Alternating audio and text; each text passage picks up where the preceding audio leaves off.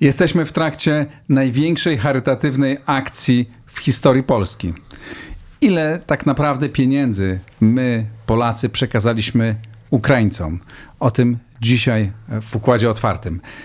Ten program mogę prowadzić dzięki Państwu, dzięki temu, że oglądacie, wspieracie, subskrybujecie, a co najważniejsze, wspieracie na patronite.pl. Serdecznie zapraszam wszystkich, którzy chcieliby dołączyć do grona patronów na mój profil w patronite.pl.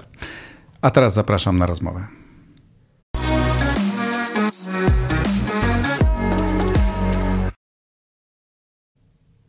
Andrzej Kubisiak, Polski Instytut Ekonomiczny. Witaj w Układzie Otwartym. Dzień dobry. Zrobiliście raport w PIE, e, czyli w Polskim Instytucie Ekonomicznym o tym, ile pieniędzy przekazali Polacy i w ogóle jakiego rodzaju pomoc przekazali tak naprawdę Polacy i polskie państwo Ukraińcom. To ile tych pieniędzy daliśmy? No, trzeba powiedzieć, że skala jest e, ogromna, bo zaangażowanie Polaków no, było też docenione, mam wrażenie, na świecie i było o nim naprawdę głośno. Były nawet pomysły, że Polska powinna być nominowana jako kraj, jako społeczeństwo do pokojowej Nagrody Nobla i wydaje się, że tak praktycznie chyba powinno być. E, z naszych badań. Ale mam jakieś pewne podejrzenia, że tak się nie stanie. No zobaczymy. No, ten, rok będzie jeszcze pewnie obfitował w kilku innych bohaterów, natomiast e, no, trzeba powiedzieć, że polskie społeczeństwo wykonało no, niesamowitą e, pracę, niesamowite zaangażowanie i to chyba było takie zaangażowanie, które faktycznie e, szło tak z głębi trzewi, tak z potrzeby działania, z takich naturalnych instynktów. To nie było kunktatorstwo, to nie była odgrywana jakaś poza, to nie było coś, o co kto, kto, kto, kogokolwiek ktoś prosił, tylko ludzie chcieli, tak? Chcieli działać, chcieli pomagać. Moja domorosła taka teoria, e, którą, z którą żyję i e, w którym przekonaniu e, jestem, to że ten ogromny impuls to była chęć działania wobec bezsilności i dramatu, który dział się za naszą wschodnią granicą. Że Polacy wiedzieli, że tam się dzieją straszne rzeczy, że tak samo ta historia mogła dotknąć pewnie i ich ale z drugiej strony no, nie mogli działać tam na miejscu. Więc jak mieli możliwość, żeby działać i żeby nie tylko patrzeć na te straszne obrazki, to przelali ten cały strumień emocji i zaangażowania na to, żeby pomóc ludziom, którzy do Polski e, trafili. Mówię, to jest bardziej moja teoria, czy mhm. ona jest rzeczywista i pasuje do opisu milionów Polaków, którzy pomagali. Trudno mi powiedzieć, ale tak ja na to dziś spoglądam.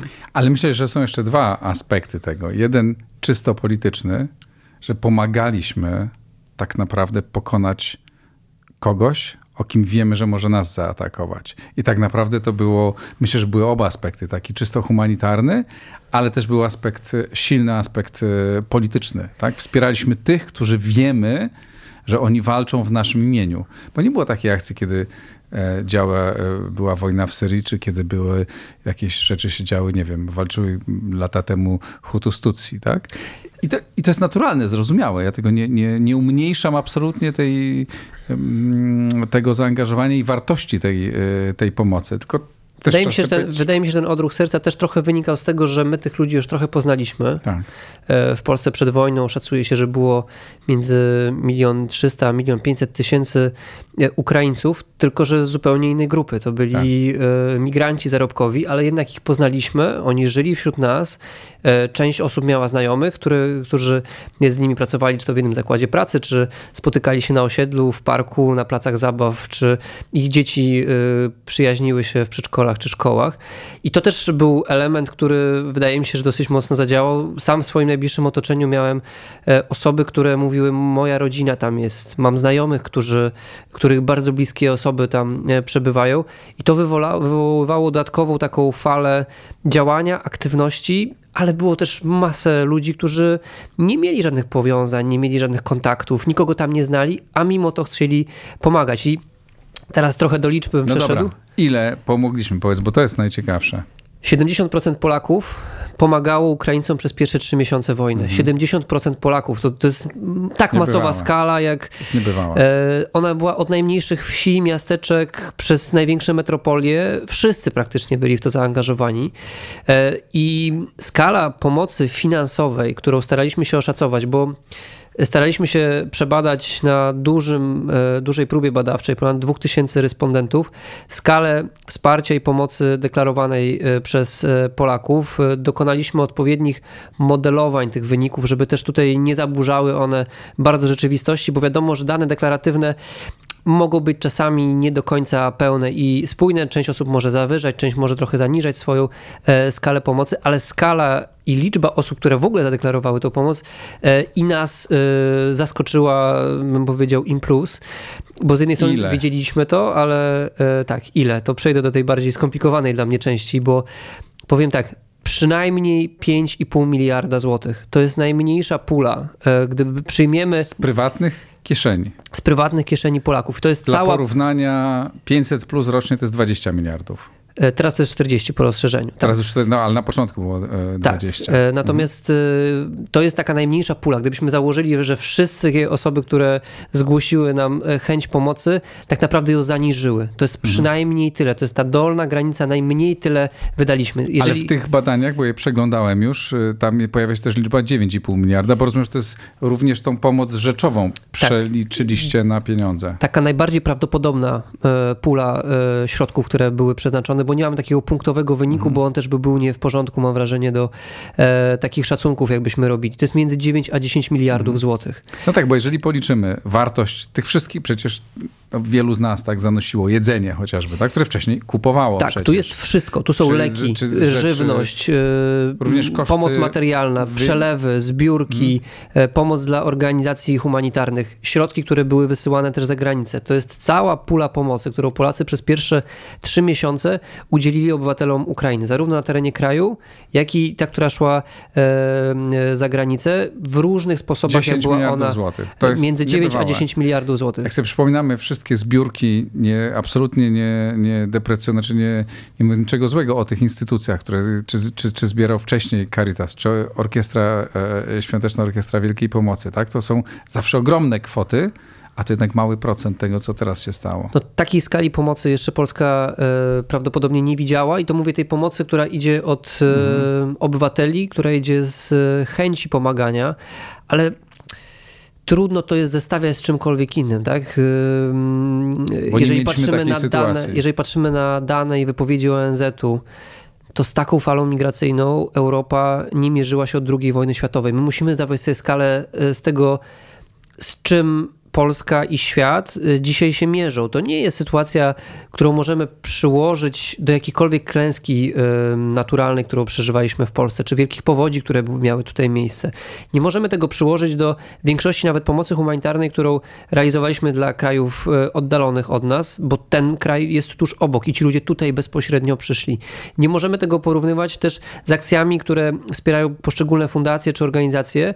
Tak jak mówisz, to są bardzo cenne inicjatywy, bardzo ważne one mają swoje cele i punktowe działania, natomiast też nie oddziałują w tak krótkim czasie na taką masę ludzi. To był Chociaż wielki... mają bardzo duże znaczenie, powiedzmy. Tak, to oczywiście. No to bez Zależnie tego... od tego, czy lubimy, co lubimy z tego, co nie, na co wpłacamy, czy nie, te, te działania tych Caritasu, orkiestry i wielu, wielu innych organizacji, Oczywiście trzeci, sektor, tak trzeci sektor ma bardzo dużą moc i bardzo duży wpływ na funkcjonowanie jakby otoczenia, w którym się znajdujemy. Często potrafi być bardziej zwinny, mobilny, szybciej reagować na potrzeby. E, I tutaj też tak było, bo trzeba powiedzieć, że część tej pomocy, która e, pojawiła się, była zorganizowana przez organizacje pozarządowe, mhm. które e, rzuciły wszystkie swoje siły, porzuciły często cele statutowe, dla których funkcjonowały i zajęły się tylko tym, pomaganiem właśnie uchodźcom, pomaganiem ludziom w potrzebie, ale mieliśmy też przypadki osób, które spontanicznie pozostawiały swoją pracę, rodziny, zarywały noce, żeby jechać na dworce, na punkty recepcyjne, pakować samochody z żywnością, z lekami i zawożąc e, tą pomoc dla osób, które przyszły tutaj uciekając przed e, zbrodniami wojennymi. I to jest element, który był podziwiany nie tylko przez Polaków, ale miałem w, szczególnie na wiosnę okazję rozmawiać z częścią chociażby korespondentów zagranicznych, którzy pytali, dzwonili, co się u was dzieje, jak to wygląda, jak to funkcjonuje. I za każdym razem po ich stronie były niesamowite słowa uznania dla tego, tak. co robią Polacy, w jaki sposób to wygląda. Sam ONZ przyznaje, że takiej akcji humanitarnej, jaką przygotowali Polacy przy pierwszej fali migracyjnej, oni jeszcze nie widzieli, tak? Jakby skala punktów e, masowych, jeżeli chodzi o to, gdzie mieszkali uchodźcy, też była dosyć ograniczona. Bardzo wielu przecież uchodźców znalazło e, dachy nad głowami u Polaków we własnych e, domach. Oczywiście wiele tych działań stopniowo było też wspierane od strony publicznej, od strony państwowej. Często my dzisiaj w przekazie takim publicznym nie doceniamy albo nie widzimy też tego, bo to są środki, których nie widzimy tak bezpośrednio. Tak, bo za chwilę jeszcze chcę o tym powiedzieć, ale jeszcze trochę o tych, porozmawiamy o tej pomocy ludziom, bo za chwilę chcę też o pomocy instytucjonalnej, e, e, pomocy państwa czy, czy, czy samorządów e, porozmawiać, ale to jest bardzo ciekawe, czy ta, ten, to, co się teraz stało, czy to się przełoży na przyszłe działania, tak? na, na zmianę w ogóle aktywności obywatelskiej e, Polaków, bo wiadomo było, wiele razy e, e, angażowaliśmy się w rozmaite rzeczy, ale na taką skalę tego nie było, zwłaszcza co było jeszcze ciekawe, przy tak bardzo głębokich podziałach, o których w tym programie często mówię, które są między nami, to nagle te podziały zniknęły. Tak? Przy tej akcji, nie może te podziały zniknęły, ale przecież ludzie nie pytali się, czy głosujesz na PiS, czy Platformę, tylko po prostu ładowali te samochody, e, e, jeździli i, tu masz I w zasadzie mam, mam tak. wrażenie, że ludzie z obu stron robią dokładnie to samo. Znaczy mam znajomych,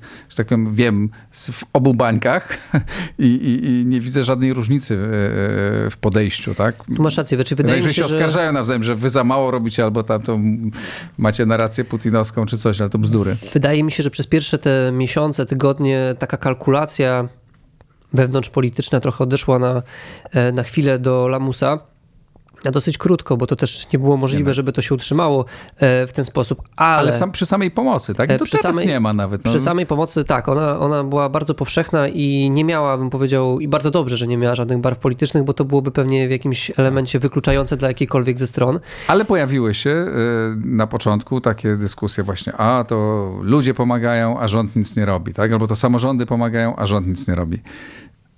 Czy mierzyliście też skalę pomocy rządu, to pewnie jest łatwiej, łatwiej, łatwiejsze do wyliczenia. Paradoksalnie to też nie jest takie proste, bo to jeszcze cały czas się dzieje, trwa tak. i nie wszystkie dane z rejestrów też e, publicznych są jawne i dostępne w tym zakresie. Wiemy, że szacowana taka pomoc, e, bo to było podawane też przy OSR-ach poszczególnych ustaw, to jest około 13 miliardów złotych, ile e, polskie państwo planowało przeznaczyć na wsparcie dla uchodźców. Pamiętajmy też, od razu zastrzeżmy, że nie mówmy, że 13 miliardów to dało państwo, a 10 miliardów Polacy, bo to, co państwo dało, to nasze pieniądze z naszych podatków, więc znaczy, razem można powiedzieć, daliśmy 20 parę miliardów. Tak? Mo, moim zdaniem do tego tak trzeba podchodzić. Tak? I oczywiście jest tak, że państwo ma swoją rolę, społeczeństwo obywatelskie miało swoją rolę do wykonania i yy, wydaje się, że o ile pierwsze tygodnie kryzysu migracyjnego, uchodźczego sugerowały, że może być ciężko, że sobie może z tym nie poradzimy. Pojawiały się nawet takie głosy, że, że ten kraj się załamie. Pamiętam tweety A. i e, e, wypowiedzi części też komentatorów, którzy mówili, państwo jest z kartonu, nie poradzi sobie, tak?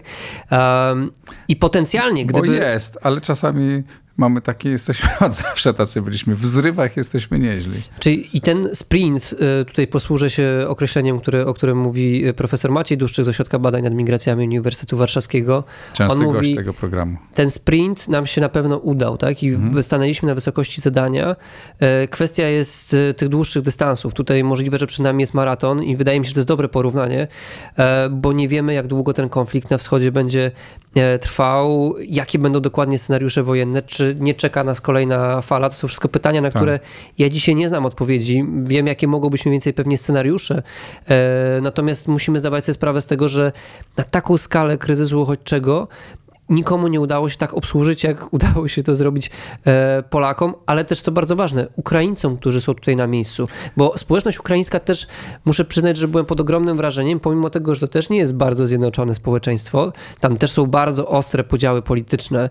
E, ci Ukraińcy, którzy byli tutaj na miejscu, gdy wybuchała wojna w Ukrainie, gdy Rosjanie przechodzili przez granicę i białorusko-ukraińską i rosyjsko, e, rosyjsko-biało-ukraińską, to ci Ukraińcy, którzy byli w Polsce, e, też stanęli na rzęsach, na głowie, naprawdę e, robili niesamowitą pracę, żeby pomagać tym osobom, które ty przyjeżdżały. Oni czuli wewnętrznie często obowiązek taki, żeby nawet tymi osobami się dodatkowo zaopiekować, bo oni znają ten świat i ta energia e, zespolona z chęcią pomocy Polaków no była naprawdę niesamowita. Sam znam wielu Ukraińców, którzy widziałem, jak się włączali, bo razem uczestniczyliśmy w jakichś akcjach i to jest naprawdę, no mogę to potwierdzić, tak? To było w wielu miejscach widać i też wiem, że e, to, że przyjęliśmy tyle tysięcy ludzi, to oczywiście przyjęliśmy ich w swoich domach i to jest coś niezwykłego, ale też bądźmy uczciwi, bardzo wielu z nich zamieszkało w tych miejscach, gdzie, gdzie Ukraińcy już mieszkali. Tak. Że to przyjechały kobiety do swoich e, mężów, którzy tutaj byli, czy do swoich tam znajomych e, rodzin, którzy już mieli gdzieś jakieś swoje kliteczki, małe mieszkania, no bo Czyli najczęściej nie mieszkają w luksusowych Mogę warunkach. powiedzieć, że ja mieszkam na niewielkiej mazowieckiej wsi, gdzie jest e, niedaleko kilka zakładów pracy większych i faktycznie są u nas hotele robotnicze.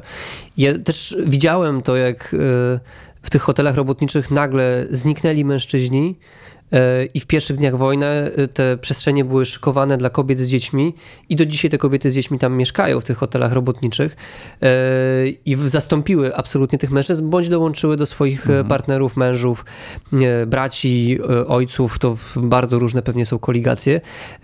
I to też robiło ogromne wrażenie, bo pracodawcy też, tak samo jak reszta społeczeństwa, też stanęli na wysokości zadania. Tutaj każda grupa społeczna próbowała, działała na miarę swoich możliwości i z tego powodu, gdyby ktoś miał jednak polską kandydaturę do Nagrody Nobla Pokojowej e, zgłaszać, to wydaje mi się, że Polska jako całość, tak? To tak. jest jakby e, wysiłek zbiorowy i wydaje mi się, że przypinanie orderom poszczególnym osobom, poszczególnym organizacjom, poszczególnym stronom tego państwa jest nie na miejscu. To... Byłoby to, zgadzam się, nieuczciwe, bo rzeczywiście wszyscy i ci biedni ludzie, niezamożni, którzy mogli w jakiś sposób pomagać, ale też też znam wielu szefów firm czy właścicieli firm, którzy robili bardzo dużo, żeby tym ludziom pomóc. I samorządy bardzo dużo pomagały, organizowały się, ale rząd też robił e, bardzo dużo. Raz, się, raz no, dla wszystkich to było zaskoczeniem i szokiem na początku. Nie wszystko szło super sprawnie, a tak po całości, jak popatrzymy, to naprawdę nieźle to wyszło nam wszystkim. No i y, dobrze mieć to w pamięci i zacząć myśleć o tym, co dalej, bo e, przed nami e, no, wiele wyzwań na pewno e, z tym związanych. Dzisiaj widzimy, że w Polsce jest około miliona 200 tysięcy uchodźców, z tej głównie pierwszej fali uchodźczej, część osób odpływa z Polski i to też widać w statystykach, że mm, jednak mamy od jakichś 8-9 tygodni odpływ e, ale to jest taki z Ukrainy, nie, ale on jest powolny, powolny, On jest powolny, to prawda. Przez te 9 e, tygodni to jest mniej więcej ubytek około 300 tysięcy osób, które mhm. z Polski potencjalnie wyjechały. No to przy skali, gdy mniej, mniej więcej w szczycie mieliśmy około 1,5 miliona uchodźców w Polsce, no to jest to jakaś znaczący udział, ale jednak to cały czas jest znacząca znacząca mniejszość. To, na co bym zwrócił uwagę, no to teraz mamy okres wakacji, trochę pewnie uśpionej czujności, bo część osób się zajmuje wszystkim innym, a nie bieżącymi tematami. E, I może dobrze, bo odpoczynek też w takich warunkach jest niezbędny. Ale przed nami e, okres nowego roku szkolnego. On może być przełomowy pod e, wieloma względami. On też pokaże nam, ile tak naprawdę ludzi może zostać. Bo jak ktoś posyła do szkoły swoje dzieci i sam ma pracę, to szansa na to, że wróci do swojego kraju, czy to jest wielka z Wielkiej Brytanii do Polski, czy z e, Polski do Ukrainy, jest bardzo niewielka. Znaczy to jest taki czynnik cementujący i łączący jakby e, migrantów z danym krajem. Jeżeli dzieci pójdą do szkół i wejdą w polski system edukacji, E, słyszałem ostatnią wypowiedź e, ministra edukacji, który szacował, że to może być nawet 400 tysięcy dzieci, które w przyszłym roku e, wejdą w polski system edukacji. No to by oznaczało, że ta skala byłaby bardzo duża, bo w samym systemie PESEL mamy na dzisiaj, jeżeli dobrze pamiętam, około 600 tysięcy dzieci. To by znaczyło, że mniej więcej 2 trzecie z tej puli, która jest w systemie PESEL, zostałaby tutaj włączona w system edukacji. Patrząc z perspektywy długoterminowej, to fantastycznie, bo bym powiedział, będziemy mieć większe społeczeństwo, liczniejsze w warunkach, kiedy demografia absolutnie nie gra na naszą korzyść jako no, naszego kraju. Co więcej, powiedzmy sobie szczerze, bo to jest też tak, wydaliśmy na to kupę pieniędzy, my obywatele, my państwo, ale ci ludzie, którzy przyjeżdżają, pracują tutaj i to w tej chwili już w większości legalnie i płacą podatki. I te pieniądze Czy wracają. To, to jest ryzykowne. Znaczy, generalnie zgadzam się z Twoją diagnozą, tylko bardzo ryzykowne moim zdaniem jest stawianie, wydaliśmy pieniądze, więc teraz. Jasne. A nie, bo ja... wytwarzanie jakichkolwiek oczekiwań i wzajemności za tą pomoc nie. Jest niewłaściwe. Ale to jest naturalny proces. To właśnie na, na, tym polega tego piękno, tak? Że myśmy pomagali im, oni nie to, że nam zwracają, po prostu pracują i tak jak my płacą podatki. W związku z tym pieniądze wracają do. Tak, a to się, to się, faktycznie, to się faktycznie dzieje, bo. Kupują prawie... nasze towary, nakręcają też koniunkturę trochę trochę. Tak. To pytanie też, no, to jest bardzo niezręcznie mówić w ten sposób, prawda, bo robimy to z odruchu serca, ale też taki jest nasz interes. Znaczy w jakim stopniu na pewno, tak, no bo e, dopływ dodatkowy osób, które mogą tutaj żyć, mieszkać, pracować, hmm. zwiększa nam potencjał konsumpcyjny i to się już właściwie wydarzyło na naszych oczach, bo te ostatnie e, miesiące to jest też czas wzmożonej konsumpcji, która jest w jakimś stopniu napędzana przez e, dodatkowych konsumentów, którzy mają środki, wydają je i mają bardzo dużą potrzebę tej konsumpcji, bo często nic ze sobą nie mają. Tak. Z drugiej strony mamy na przyszłość potencjał związany z rynkiem pracy, bo dzisiaj to jest bardziej jakby wsparcie krótkoterminowe. Te osoby, które się aktywizują, wchodzą wchodzą na rynek pracy, a trzeba powiedzieć, że te wyniki są e, no, niesamowicie dobre, tak? bo bym powiedział, że aktywność zawodowa, przepraszam, wskaźnik zatrudnienia przekraczający 40% w wieku produkcyjnym, to jest naprawdę bardzo wysoko, gdy mówimy o uchodźcach. I yy, trzeci element, który jest, moim zdaniem on jest ważny już nie z perspektywy ekonomicznej, ale takiej czysto kulturowej. My jesteśmy monokulturowym krajem. Właściwie. Byliśmy. Byliśmy, powinniśmy byliśmy. powiedzieć. Tak, byliśmy monokulturowym krajem. E, gdy moje dziecko wraca dzisiaj z przedszkola i zaczyna mi opowiadać, jakich słów po ukraińsku się nauczył, to myślę sobie, wow, to jest, to jest niesamowita zmiana. To jest ten moment, w którym tak. e, on już będzie dorastał w innym świecie niż ten, który e, my pamiętamy. I to też jest coś niesamowitego, bo ta, to połączenie tych narodów cokolwiek nie robiliby politycy dzisiaj, cokolwiek by się nie działo, ono gdzieś już będzie funkcjonować. Y, I wydaje mi się, że w jakiejś takiej tożsamości y, i y, budowaniu jakby relacji pomiędzy ludźmi tego się nie będzie dało wymazać. To będzie ta biała i dobra karta w naszych relacjach. Co jest też ciekawe, że myśmy teraz poznali innych Ukraińców. Wspomniałeś o tym na początku, że znaliśmy trochę innych, no bo wcześniej przyjeżdżali robotnicy, najczęściej budowlany, kobiety, które pracowały, nie wiem, jako kelnerzy, kelnerki, y, sprzątały domy, mieszkania. Poznaliśmy jedną klasę, tak, która całkiem nieźle tu funkcjonowała, w zasadzie nie wzbudzała żadnych emocji, poza takimi, że to dobrzy pracownicy uczciwi, jakoś nie było słychać jakichś e, e, napięciach czy oszustwach, więc przyjęliśmy ich spokojnie. E, a teraz przyjechała też inteligencja. Ja teraz mam u nas w biurze w Instytucie Wolności, gdzie mam takie Centrum Pomocy Prawnej i Psychologicznej. Pracuje troje Ukraińców, właśnie w tej chwili trzy Ukrainki, wykształcone e, kobiety, e, bardzo miłe. Uczymy się wszyscy od siebie, one się uczą od nas polskiego, a my od nich ukraińskiego. I widzę taką, poza wszystkim, taką rea- prawdziwą, szczerą nic sympatii po obu stronach i to jest fantastyczne. Przykładając to, co mówisz na liczby, to e, ostatnio Zakład Ubezpieczeń Społecznych e, pokazał dane, z których wynika, że już 6% e, polskiego rynku pracy to są cudzoziemcy. Ponad milion osób odkłada składki do Zakładu Ubezpieczeń Społecznych, pracując legalnie tutaj. Mówimy o legalnych, a przecież tak. jeszcze jest duża część w rolnictwie pracujących podejrzewam, że. To oni mogą być w krusie bardziej widoczni prawdopodobnie też. Mamy część Ale oczywiście osób, które są niezarejestrowanych, które w szarej strefie. W szarej strefie, tak. No mniej więcej 740 tysięcy to są z tej puli miliona, to są właśnie obywatele Ukrainy.